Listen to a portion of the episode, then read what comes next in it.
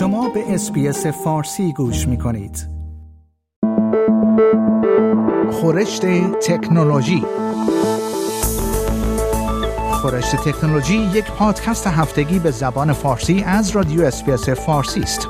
پادکستی که در آن از گجت ها یا ابزار تکنولوژیکی جدید گرفته تا نوآوری های جدید در جهان فناوری و یا حتی ویدیوها و اخبار داغ در شبکه های اجتماعی می‌پردازیم.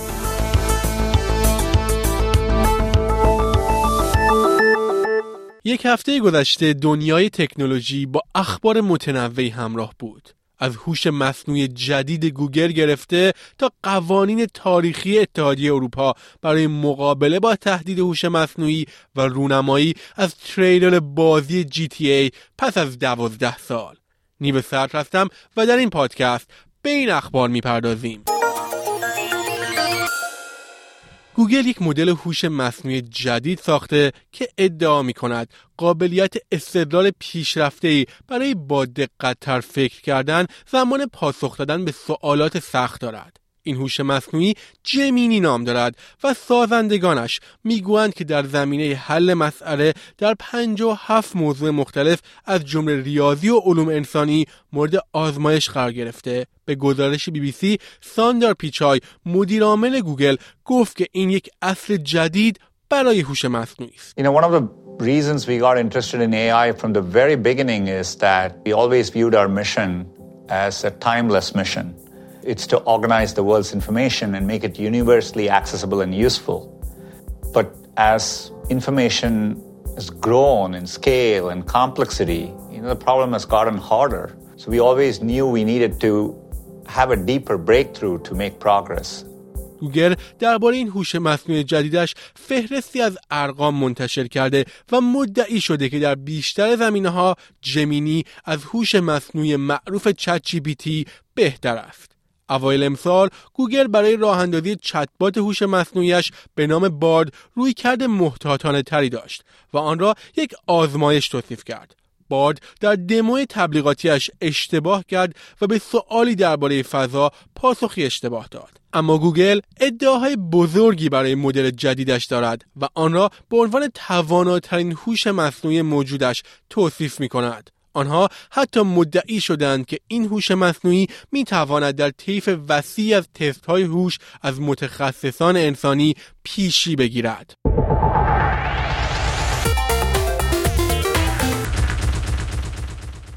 پس از 37 ساعت مذاکره بین پارلمان اروپا و اعضای اتحادیه اروپا اولین قوانین موجود در جهان برای تنظیم هوش مصنوعی تصویب شدند تیری برتن کمیسیونر اتحادیه اروپا و مسئول این مجموعه قوانین جدید این موضوع را تاریخی دانسته. This is really something that um, uh, is much more, I believe, that a whole book. It's a, a launchpad for the European startups and also researchers to, to lead the global race for what our fellow citizens want, a trustworthy AI.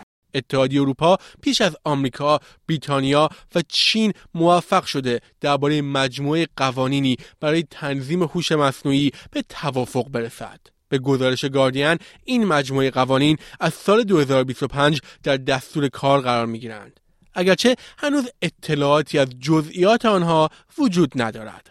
پارلمان اروپا هوش مصنوعی را نرم افزاری تعریف کرده که می تواند برای مجموعه معینی از اهداف تعریف شده توسط انسان خروجی های مانند محتوا پیش بینی ها، توصیه ها یا تصمیم های ایجاد کند که بر محیط هایی که با آن تعامل دارد تأثیر می‌گذارد.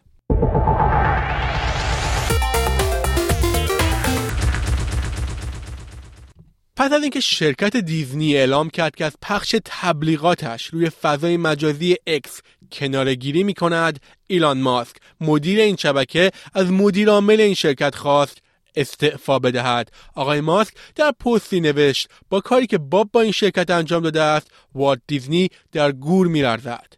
هفته پیش چندین شرکت از جمله دیزنی به ریاست باب ایگر اعلام کردند که به دلیل نگرانی های مربوط به یهود ستیزی از پخش تبلیغاتشان در اکس جلوگیری می کنند. این موضوع با واکنش تند آقای ماسک همراه شد و او گفت که نیازی به تبلیغات این شرکت ها ندارد.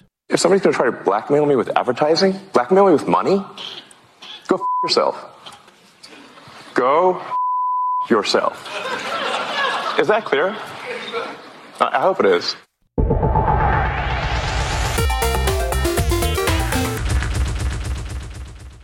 Lucia, do you know why you're here?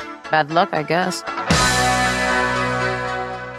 پس از سالها انتظار هفته پیش بازی GTA VI اولین تریلر خود را به اشتراک گذاشت و اعلام کرد که قسمت جدید این بازی محبوب پس از دوازده سال در سال 2025 منتشر می شود. تریلر این بازی نشان می دهد که ششمین قسمت از بازی های GTA در شبیه سازی شهر میامی برگزار می شود. همچنین نکته دیگری که در این ویدئو مشاهده شده این است که اولین قهرمان زن این سری بازی ها در قسمت جدید حضور دارد. همچنین به نظر می رسد که جزئیاتی از سبک زندگی جدید آمریکایی هم در این بازی وجود دارد.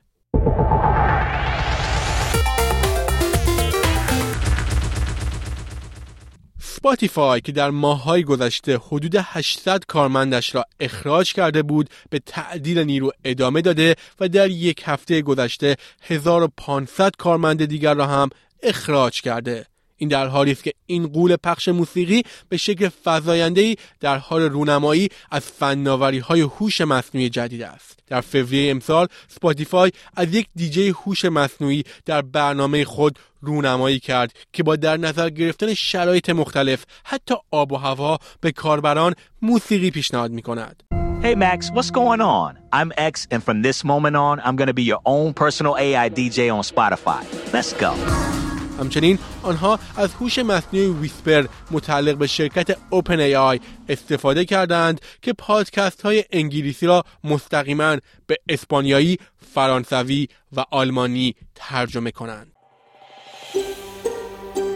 آیا می خواهید به مطالب بیشتری مانند این گزارش گوش کنید؟ به ما از طریق Apple Podcast، Google Podcast، Spotify یا هر جای دیگری که پادکست های خود را از آن می گیرید گوش کنید.